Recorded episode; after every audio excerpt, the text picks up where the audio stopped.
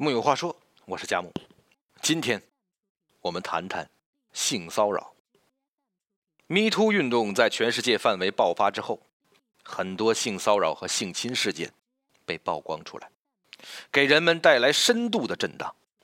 这个运动也蔓延到了中国，许多高校里的性骚扰、性侵事件被曝光，甚至包括一些被掩盖多年的往事，例如发生在二十年前的。北大女生自杀事件，这些事件给我们带来了什么影响呢？目前看来，至少有一个重大的影响已经发生了，让我们知道了性骚扰是什么。不对呀，性骚扰这个词儿不是今天才出现在我们视野里的，性骚扰事件也并不是第一次被曝光。为什么直到今天，我们才刚刚走到这样的初级阶段，才刚刚认识到这是侵犯、是暴力、是权力的滥用？仔细想一想，原因可能分两个方面。一方面和我们对性的认识有关。第一，我们忌讳说性，和性有关的事情都是不能公开讨论的，在家庭、学校、社会上都是这样。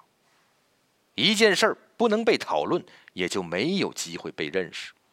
所以，我们完全不了解性骚扰的定义、表现，也不了解很多行为的边界。林奕涵的小说《房思琪的初恋乐园》里，对这种状况有清晰的描写。当女主人公要求讨论性时，被母亲断然拒绝了。这种不能讨论，加深了她的痛苦。而在北大女生自杀事件里，女生高岩完全没有机会跟家里人讨论自己的遭遇。在她去世二十年后，她的父母还认为她被夺去了贞操，不是姑娘第二，性骚扰和性侵往往会披上伪装。我们以前总以为性骚扰和性侵应该发生在夜店里，或者月黑风高的小路上，由狞笑着的恶魔去实施。但事实上，它更多发生在办公室里、琴房中、饭桌上，并且伪装成补课、学术研究、教育、入室弟子的规矩，甚至恋爱和爱情的样子。第三，我们不光对性骚扰和性侵本身缺乏了解，对后果也缺乏了解。性骚扰导致的后果，其实也是性骚扰的一部分。但面对被害者，我们常常会觉得他们太脆弱了，扛不住事儿，居然会去自杀。另一方面，和我们对性骚扰、性侵犯的本质的认识有关。性骚扰和性侵犯，不只是为了欲望的满足，更是为了权力感的满足，是强者对弱者的侵犯。这种侵犯随时随地都在发生，性侵犯只不过是其中一种。我们意识到自己被性骚扰、性侵了，也就有可能意识到在别的领域也被侵犯了。而强人们必然要用各种方式来掩盖自己可以随时随地侵犯、加害别人这件事儿，以及我们被侵犯的这个事实。我们慕强、崇拜权力，最重要的表现之一，就是自觉的神化和美化有权利的人。凡是能进入权力体系的人，在我们心目中都会自动的变成德艺双馨的好人，私生活也随之完美起来。很多事儿似乎都是不可能在他们身上发生的。我们不太愿意相信，一个名校教授，一个在某学科站在最重要位置的人，居然会侵犯女生，居然会奴役自己的研究生。要揭露他们，惩罚他们，不能推翻他们个人。更要推翻这种认知，但这很难。我们的生存非常艰难，为了生存，向来是表里不能如一，知行不能合一。所以，对这种表里不能如一的人物，例如在讲台上讲道德、讲审美，台下侵犯女性的人，我们格外能够宽容，他们因此也获得了被谅解的空间。而性骚扰和性侵。之所以能被我们重新认识，是因为我们在以上两个领域有了全新的觉悟。还有一个重要原因，我们获取信息的方式已经发生了彻底的改变，让我们可以具体而微的了解性骚扰和性侵的所有环节、表现以及前因后果。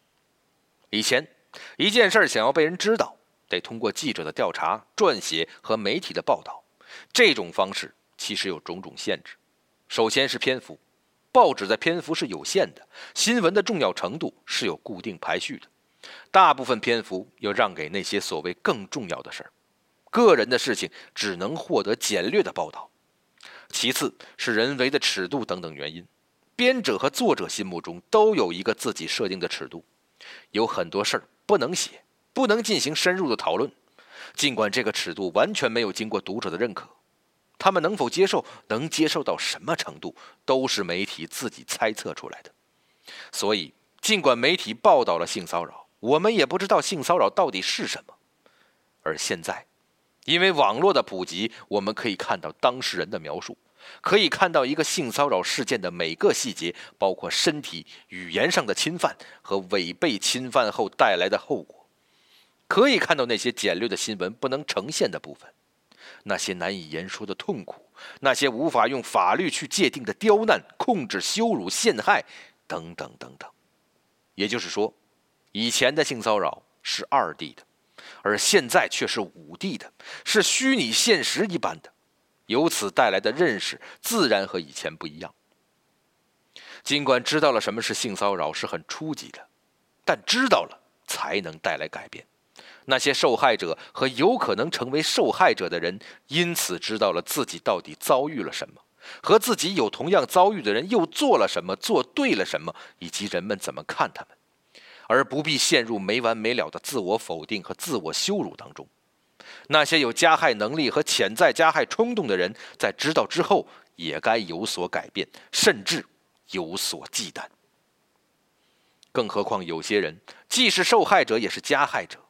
但只有知道了其间的界限，才能释然，才能知道自己效仿了一个错误的行为模板。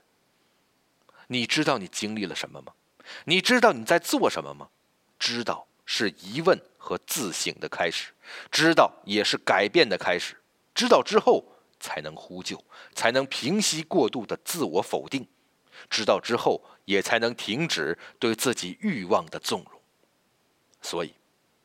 我们必须知道的更多一点。木有话说，我是贾木，咱们下次接着聊。